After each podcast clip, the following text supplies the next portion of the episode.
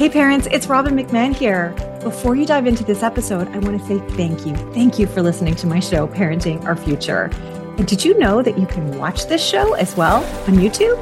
If you want to watch this episode instead of listening to it, you can head over to my YouTube channel, Parenting for Connection, where you will find all of my podcast episodes as well as a library of my videos that have tips and parenting strategies on how to parent even the most difficult kiddos you will learn how to get better behavior, better listening, so that you can feel more calm and confident in your parenting no matter what you're facing. So I hope to see you over on YouTube.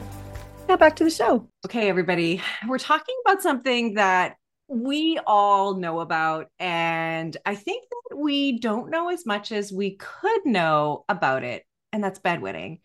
Bedwetting in our kids, we think, okay, if they're a toddler, it's probably going to happen. And we do lots of things to guard against it. But what if bedwetting lasts longer than just in the toddler years? What could be going on in those cases. So I'm really excited to invite to my show today Dr. Danielle Sweeney, who is a board certified pediatric urologist from Austin, mm-hmm. Texas. Mm-hmm. She is also a member of the faculty of Texas Children's Hospital and she she is here to talk to us about all things bedwetting and what we can do to kind of cope with it, deal with it, and understand it better. Uh, and I want to I want to ask her some of the questions that I think that I know about bedwetting that maybe are right and maybe aren't right. And she's also a mom of two. She's got a teenager and a 12 year old, mm-hmm. so she is in it. She is in it mm-hmm. like us. So I just want to welcome you. Thank you so much for being here, Dr. Sweeney. Well, thank you so much for having me. Yeah. So, okay, let's just talk about bedwetting in general, right? So, mm-hmm. this is obviously there's a normal transition from diapers to sleeping in your underwear and your jammies, but what is the bedwetting piece? Is there a way to sort of sum up what happens when uh, when there's bedwetting? Sure. Well, you know, there's no set age limit about when bedwetting is considered to be abnormal. Um, you know, most kids, about 85%, will start to outgrow it around ages five to seven. Um, but it's not cookie cutter you know it's not every kid is on that timeline so i think that's one of the important things to really um, understand about bedwetting is that every kid is going to have their own journey um, and sort of going to go through that developmental process when they become dry at night um, so, you know, about 85% of kids are dry at night by age five to seven, but up to 2% of kids are still having bedwetting accidents after the age of 15. Um, now, that is still sort of in the medical realm considered to be normal, but that certainly is life spoiling for some of those older kids and families who have to, you know, go through that. Mm-hmm. So, why is that? Eh, you know, because I'm thinking, you know, when I was a kid, I used to babysit this one family, and there was, you know, one one of the the kids, a, a little boy. It was all the time, and I think there was a real sense of like, you know, he's irresponsible. He drinks too much water. Mm-hmm. It's his fault. Mm-hmm. He's, you know, mm-hmm. you, you need to make better choices. You need to get up in the middle of the night so where mm-hmm. does that, you know, like what is it? Is it behavioral? Is it just like I just have zero control over it? You know, mm-hmm. what mm-hmm. what is going on? Yeah. Well, we do know it's a developmental process. And just like not all kids will walk at the same time, not all kids will start talking at the same age or reading at the same age, bedwetting is a little bit about like that. And it sometimes we do know that there's a developmental piece to it. And I think one of the most important things that's really important for families to know and for kids to know it is it's not a conscious um, it, it, it's not the child's fault. It's not the parent's fault. There wasn't some, you know, lack of training of the child or, you know, um, or the child being lazy. It's just a developmental process. Um, we know that bedwetting does run in families. You know so if you have a family member that that had bedwetting accidents there's a good chance that it could run in your family with your children. Um, and around the age when that family member outgrew it is a good indicator when your child might outgrow it if it does run in, in certain families. But i think it's really important to know it's really not the child's fault. Mm-hmm. um, i like to think of it a little bit like snoring you know um, why do people snore? Um, you know there could be lots of reasons for it but it's not often a conscious decision um, and bedwetting is a lot like that. And I think that's sort of important to realize. Um, we you know there's different theories about the um, development of the bladder and maturity mm-hmm. of the mm-hmm. bladder um, and you know we we don't have a clear cut cause but we do know a lot of um, just developmental um, readiness in children is a big indicator with bedwetting Mm. Yeah, and, and I think that's probably the the piece of information that I that I thought I knew about, maybe didn't don't know mm-hmm. is is is there sort of a physical physical and you know development that hasn't caught up to you know a, a, child's cognitive ability right and so you're what i hear you saying is maybe maybe not we don't really know but it's developmental and this can also run in families and mm-hmm. so mm-hmm. all that you need to know is it's not the child's fault and it's not my fault as a parent, which I think is a really important thing to stress because, of course, we're going to go to blame, right? That's just what we do mm-hmm. instead of just accepting it and then trying to come up with some strategies to cope with it. Absolutely. And that's why I call it a life spoiling type of um, yeah. you know issue um, because it really it affects the whole family. You know, um, it can affect the self esteem of a child. I think as parents, you know, when our children are upset or suffering or you know or your child can't do a sleepover like the rest of his yeah. friends like that that breaks your heart. And so i think as parents we we sometimes you know we weigh that burden on our shoulders and um, um, it can be tough for the whole family yeah. Well, that's that's a that's thank you for stressing that again. A life spoiling issue. Uh, I just wrote that down and like underlined mm-hmm. because that really is true and uh and it's not just for the kid, it's for for mom and dad too, right? Absolutely. Yeah. And and then we go into we get desperate and we go into things like punishment like well then you're going to clean your own bed or now you're going to uh have to, you know, you know, smell like pee or I mean we can do some pretty right. nasty things which just makes it even worse. It does. It does. And we do know that in periods of stress, um, bedwetting can be worse. And so I, that's one thing I always emphasize to a lot of my families is that um, never blame the child, never punish the child. It's mm-hmm. much, you're going to have much better outcomes if you start framing the positive things um, instead of, you know, the negatives. So for example, you know, I always say, you know, if you have a dry night, you know, celebrate that. Like that's mm-hmm. amazing. If you have a wet night, I say ignore it. You know, I mean, you're going to mm. have setbacks sometimes. And I think, you know, the more you focus on the negative, I think that's sort of the mindset and that really can affect outcomes. Um, you know, there there was a study that was um, that was published that talked a little bit about um, education around families and the understanding of that um, it's not your fault, it's not the child's fault, and really being empathetic. Mm-hmm. And those children actually had better long term outcomes of outgrowing the bedwetting um, than those who focused more on the negative. Mm. Um, so it's really important to, to, you know, really tell these kids it's not your fault. You know, mm. this is just something your body is is going through, and you know we're going to go through it together, and we're going to have some highs and we're going to have some lows, um, and you know we might take two steps forward, one step back, but we're going to make it through mm. this and we're going to you know we're going to help you with this and i think as long as the kids understand that your, your you know your outcomes are much much better yeah, yeah.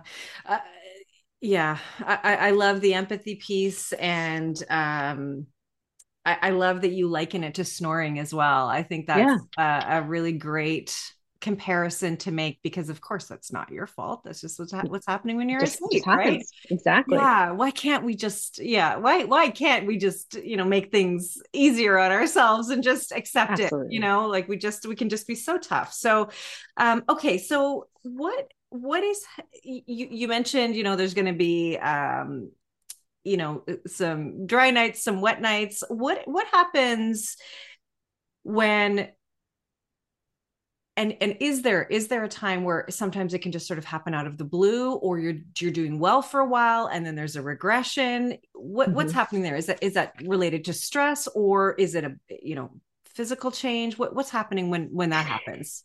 It, it, can be and i think there's there's a probably a variety of reasons. So you know if i have a family that comes in and says you know we were doing great. We were doing great for two or three months dry and now we've hit this period of time where we're having a lot more wetting accidents. They there's there's they've happened again.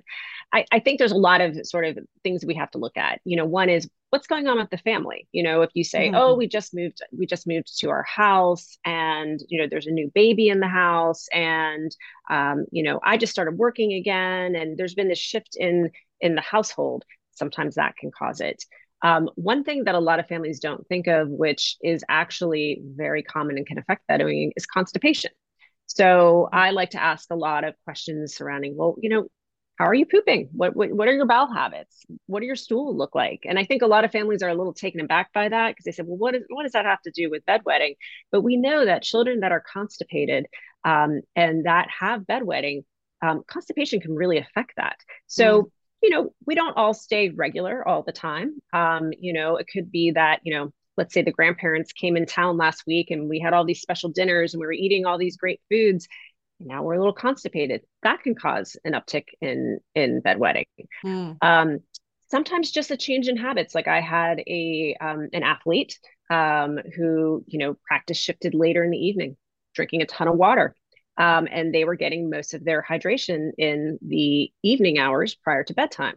Um, and we, you know, we kind of shifted some things around and we realized that was sort of the cause, the, you know, the uptick in these things. So it's really kind of trying to find out what is going on at home, what is going on with the child. You know, have there been any new major changes and sort of addressing it that way. So this might be a dumb question, but how exactly does stress equal bedwetting? You know, that's a great question. And I don't know if we have the exact answer for that, but we know that, you know, just stress can affect sleep cycles. You know, just mm. as, you know, when when any of us get stressed out, oftentimes we say, you know, I'm just not sleeping well. Um, I, you know, uh, yeah, just like my sleep pattern has changed. Um, sometimes some of those changes in sleep patterns can affect how bedwetting can be. Um, and, you know, it's a lot of what goes on in the self conscious when we sleep. It's like I said, it's not a conscious thing that we're aware of, but stress can affect the body in hmm. many different ways. Yeah. Yeah. I mean, there's, there's no doubt about that. Yeah. Uh, and it's yeah. interesting why some people it would come manifest itself as bedwetting versus something different, right? Maybe yeah, absolutely. OCD or anxiety or something, yeah. Like that, right? So totally. Yeah. Okay, that's really that's really interesting. So, um, what do you, what do you say when a family comes in and says okay we've got a child who is bedwetting and mm-hmm. they are not a toddler anymore they're older mm-hmm. they're in that 2% the first thing you do is look on look at what's going on with the family right where mm-hmm. are their stressors what's going on you know with the child themselves too yes uh, what's going on you know in terms of constipation and and or schedule those kinds of things and mm-hmm. then what then what mm-hmm. do you do well, certainly we want to make sure we're not missing any medical causes. And so, you know, if we go through a full assessment and we find that, you know, there are no daytime wetting accidents or no other mm. urologic complaints, or it's just really isolated to bedtime, you know, wetting at night. Um, the first thing we do is we look at how can we change certain behaviors. So the first thing we do is really recommend what's called fluid shifting. Um, so fluid shifting was something I kind of alluded to a little bit, it, and it's it's sort of when do you take the most of your water or mm-hmm. fluid intake? Um, we recommend doing 40% in the morning hours, so from the time you wake up till about lunchtime. The second 40% from about noon until about 4 p.m. And then 20% prior to bedtime, but cutting off around three to four hours before bedtime. You don't want to cut it off fluid intake too soon because then you get thirsty at night. And then those yeah. children are going to be drinking at night and then yeah. not quite helping that. But if you could kind of fluid shift where you'd have 80% of your fluid intake for the day prior to about 4 or 5 p.m., um, that really does help. The other thing is kind of taking a look at um, uh, voiding patterns. Um, you'd be surprised how many children do not use the toilet before they go to bed. And so I always say that should be, you know, before your head hits the pillow, the last thing you should do is go to the bathroom and make sure that your bladder is empty. And that is actually a really helpful strategy. Um, you know, we also I recommend, you know, avoiding things like caffeinated uh, beverages, um, sodas, anything that can be sort of irritating to the bladder and also sort of a stimulant to the bladder. Um, we want to avoid those things as well. Um, so those are some really simple things. Now, does that work for everybody? No. And so after we've sort of established that maybe behavioral, you know, if a patient says, you know, we are following this to the T, you know, we are getting all our fluid intake early in the day, we're emptying our bladder, we're not constipated, we're still having wetting accidents. I think in those children, then we start to talk about what our other options are. Sometimes that's medication, sometimes that's um, um, conditioning, like a bedwetting alarm. And we kind of look at see what sort of fits best for the family and what their goals and objectives are. Um, and we really want to customize the best treatment option. Hmm. So, uh, one of the things that I know you say is that uh, when you talked about medical conditions, right, you mm-hmm. you you have this wonderful handout for everybody here mm-hmm. um, and the parent toolbox and it's uh, it's really tips on on coping with bedwetting and uh, you do say that you have to rule out things like you know bladder or kidney problems utis mm-hmm. diabetes sleep apnea adhd yes mm-hmm. right uh, those yes. can create uh, a situation where there's increased bedwetting Absolutely. And and through a, a, thorough assessment, you know, through questions and you know, a simple urinalysis, which is us as urologists do as a routine um, uh, you know, with our visits, that's a routine thing for us to do. We can tease out many different medical issues that can cause that. Um, but that's extremely important. And I think, you know, your pediatrician, your family doctor, um, anyone, any health practitioner that you're going to go see with this problem um, should be asking some of these screening questions that would alert us to the fact that, hey, you know, this isn't garden variety bedwetting. This is actually something else going on. Mm-hmm. The good news is it's pretty easy to tease that out. Hmm. So uh, you did mention a, a bedwetting alarm. So yes. I feel like, well, maybe I missed that uh, when mm-hmm. I, when my kids were little. So uh, yes. what is that? Tell me about that. So the bedwetting alarm is actually it's a fantastic tool. However, it is not for every family. Okay. Um, because it it requires um, it it sometimes can work over a three month period, so it's not a quick fix. Mm. Um, number two, it is something it's it's it's a conditioning tool so basically it conditions the body to listen to these internal cues to stop bedwetting now just like its name says it's an alarm so it is loud it goes off it's going to go off in the middle of the night and if you have a family that lives in close quarters or a child that shares a bedroom with a sibling everybody's getting woken up by this. So mm. sometimes that is not the best option for all families. Um, but it does work very very well. So the bedwetting alarm essentially it is it alerts the child that a wetting accident has occurred. It doesn't go off before the wetting but it, it it it sets it off and says a wetting accident has occurred. So it does wake them up. And we know that with these conditioning feedback loops with the body over time the body begins to sense internally and subconsciously some of the cues the body's sending before that alarm goes off. Mm. Um, and so over time, the body sort of learns this response to not wet the bed at night. Um, like I said, it's gradual. It does take, you know, three months of using it consistently. Um, and like I said, when it works, it works really well. But I've had a lot of families that have come to me and said, this is a really tough thing to do. You know, I feel like I have a baby again. I'm waking up three, four times a night with this mm. alarm going off. We're, we're sleep deprived. We're, we're like walking zombies. Yep. I say this is probably not the best treatment option for your family, but for some who are really motivated and, you know, maybe aren't wetting the bed multiple times a night, it's a great tool. What about, uh, well, uh, Okay, I, I, was about to ask the question, and then I realized we are talking about kids that are a little bit older. Um, yes. What about uh, so? So I'm going to ask it in a slightly different way, but like, what about, uh, you know, your kids are usually going to bed before you. Uh, you yes. know, what if as you go to bed yourself, you just sort of wake them up mm-hmm. and kind of bring them to the bathroom to have them go yes. pee? Does that work? Yes. I think for some families it does. I think my only caveat is is I'm not necessarily a big fan of waking up a child in the middle of the night if they're sleeping. You know that right. old, you know, let a sleeping baby lie, right? Yeah, yeah. Um, the only reason for that is is sometimes you could be waking up a child during, you know, a certain sleep cycle and it can be hard for them to get back to sleep. Sometimes those mm-hmm. children um, you know, their sleep cycle is interrupted, so mm-hmm. they don't feel rested when they wake up in the morning. Mm-hmm. Um, I do have some families that swear by that. They say this is what we do. We wake that child up before, you know, at midnight before we're going to bed, and we have no more wetting accidents.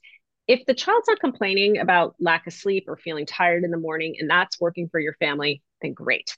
But I always tell families, you know, you could try that strategy, but if your child is grumpy in the morning, doesn't want to wake up when the alarm goes off, it could be because you're interrupting during a really mm. important part of that sleep cycle. So um, that may or may not be the best strategy. Yeah. Um, I do think for some families, if they want to try it, by all means, but I wouldn't prescribe that across the board to everybody. Yeah. Okay. No, I appreciate that. Uh, yeah. And so, so when you are reunited with your child in the morning, let's say, and you wake yes. up and you yes. find out that okay, they did wet their bed. Um, mm-hmm. w- what? How do you handle that? Mm-hmm. Well, I mean, I think you know it's one of those things you don't want to punish the child. Mm-hmm. Um, you know, sometimes I think depending on the age, you know, of the child, you know, just have that discussion like, okay, so it happened again. You know, we're going to try something new. You know, let's tomorrow night. Let's let's try this um, I think it's always good, particularly I think for any child over the age of, you know, eight, nine ten 10, is you kind of get a plan in place. Um, you know, I think one thing that makes children feel a little bit more control of the situation is if they, um, you know, they have like plan A, B, and C. Um, you know, they say, hey, I had a wetting accident. Not a big deal. This is how tomorrow night, this is how we're going to approach it. Um, and, you know, or, you know, what, this strategy is not working great for us it's important for the kids to know there's other things we can try that it's not this hopeless situation. Mm-hmm. so i think it's really important to to work with the child and be like i don't want to say minimize it but say you know it's not a big deal. You know we're gonna we're gonna continue as a family to work through this. Um, you know we're gonna try different things. Um, make them aware that you know it is a process. You know we might have some back steps but we're going to get through this. And so i think as long as a child understands that that it's not a hopeless situation I think you know it's it's it's a good plan for them. Yeah. And I would say it's really important that you get everybody on board, right? Like you said, it's about the family and it you, yes. you want to make sure your spouse is on board and not, mm-hmm. you know, shaming your child while you're saying, no, it's okay. Or, you know, exactly. through this, right. And and brothers and yes. sisters, right? Uh, yes. oh gosh, I think about this poor little boy that we used to babysit. And um, yeah, I think, yeah. Oh, yeah. It was tough, it's tough for that kid. Yeah. And I always talk about, you know, sleepovers, like have a plan in place for a sleepover, mm-hmm. you know, mm-hmm. um, you know, are you going to bring a, a pull up for an older child? You know, how are you going to dispose of that? You know, are you going to bring a bag? You know, I mean, just, I, I think oftentimes if kids know what the plan is, um, they're they're a little bit more comfortable with it, and it puts them in control of the situation, which I think yeah. is empowering in a lot of ways. Um, and ultimately, I think in the long run, that really kind of helps them uh, work through this process. Yeah. So, uh, what are you know we we sort of started talking about you know what some of the myths are and that sort of thing. Sure. What are some of the myths that you want to bust? Well, yeah.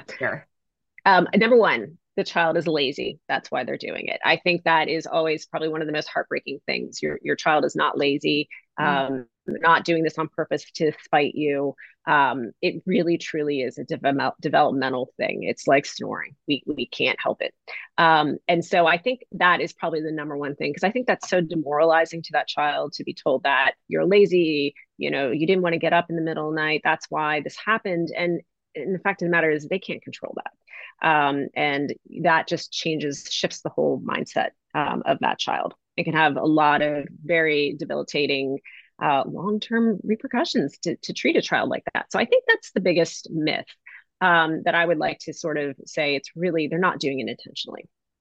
Um, you know i think other bedwetting you know um, like we talked about that it shouldn't be you know it never happens at age 14 and so there must be something seriously wrong with my child i mean i can say yes it's uncommon but if you think about it out of every 100 kids two children over the age of 15 are still going to be wetting the bed mm-hmm. um, and so it's likely that you probably know a teenager who still has that problem now because of sort of the nature of bedwetting, it's not a topic that's discussed out in the open. You know, there's mm-hmm. a lot of embarrassment around it. Um, so it's it's sort of a lot of kids sort of um, you know they they kind of have this shame and they kind of hide it and it's it's it's quiet about it. So it's probably a lot more common and happening a, a hmm. lot more families than than you realize.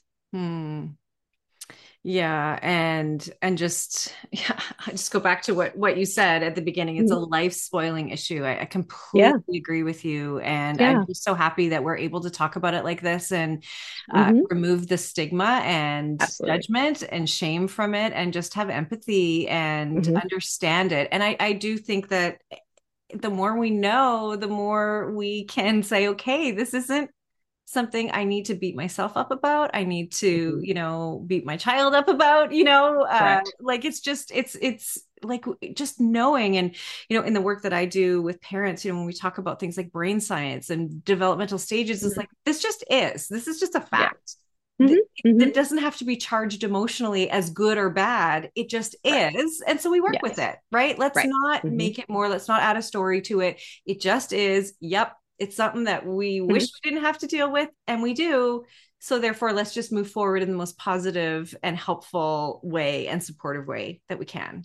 Absolutely absolutely. Yeah. and that's why i said i think the children i think kids get empowered when you really put like you frame it in that way. Yeah. And you give them options and you you set a plan forward. And they know that like i said there's going to be um, step forwards and step backs. And that's that's okay. That's normal. That's just unfortunately part of the process of dealing with all this. Yeah. Okay. Well, you have a list of really great tips for everybody, mm-hmm. uh, like I mentioned, uh, on coping with bedwetting and, mm-hmm. you know, from toddlers to teenagers. Mm-hmm. And, mm-hmm. uh, and so you've got some great tips here. And so if you would like to learn more, you can go to um, www.parent-toolbox.com. Uh, and where can people find you and find more of your work? Sure. So, um, with uh, two other pediatric urologists and a pediatrician, um, we have a website called vamiohealth.com.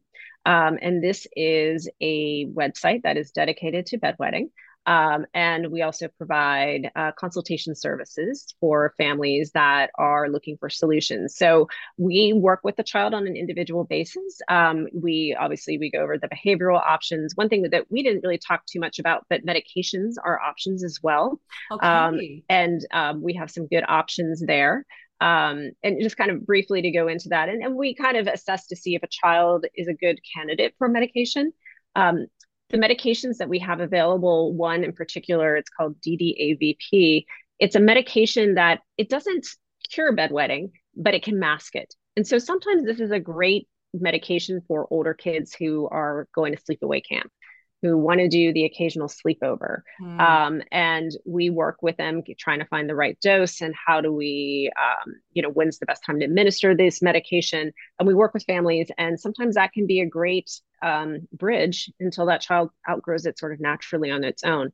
Mm. We also have some children that have what we call, um, you know, bladders that are um, a little bit smaller capacity or that tend to want to contract and empty we have medications that can help relax the bladder. Not every child's a candidate for that, but sometimes we find just by discussing some other, you know, symptoms that the child has that that could be a medication, and that sometimes works well with bedwetting. Um, but the bottom line is, is we have a lot of different options, and they run from behavioral, which is non-medication, medications, conditioning, and I think it's important to find and work with a family to find what works best for you, your family, and most importantly, the child. Yeah. Oh, that's great. And and that's news to me that there are medications for that. Yes. Mm-hmm. Is that relatively new?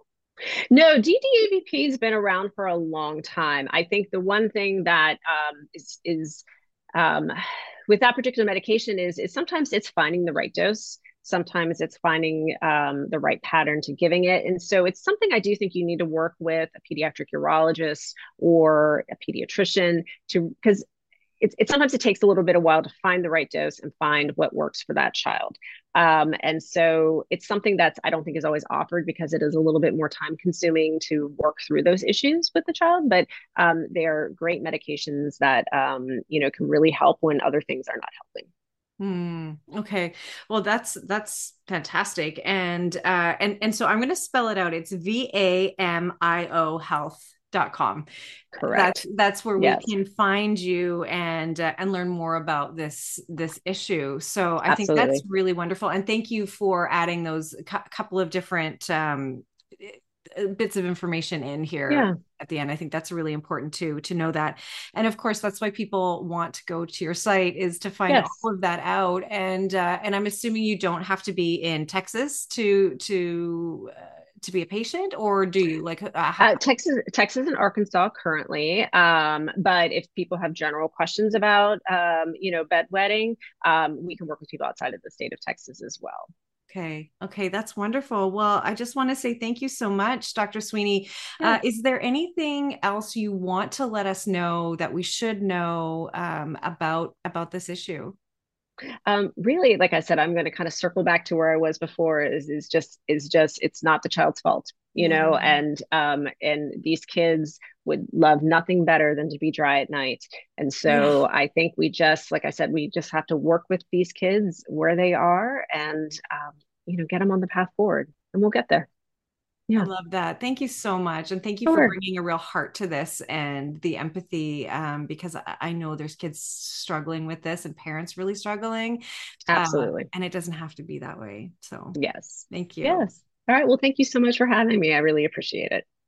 Thank you for listening to this edition of my podcast, Parenting Our Future. I'm parent coach Robin McMahon, and if you're enjoying this podcast, I would love it if you would share it with someone who you think needs to hear this message too. And please don't forget to subscribe. And if you like my work, I would be grateful if you gave me a five star rating. And if you like my content and want more, please visit my site, parentingcoreconnection.com, where you can find out more about my coaching, my courses, and all things parenting. Until next time, I am wishing you and your family peace, connection, and joy.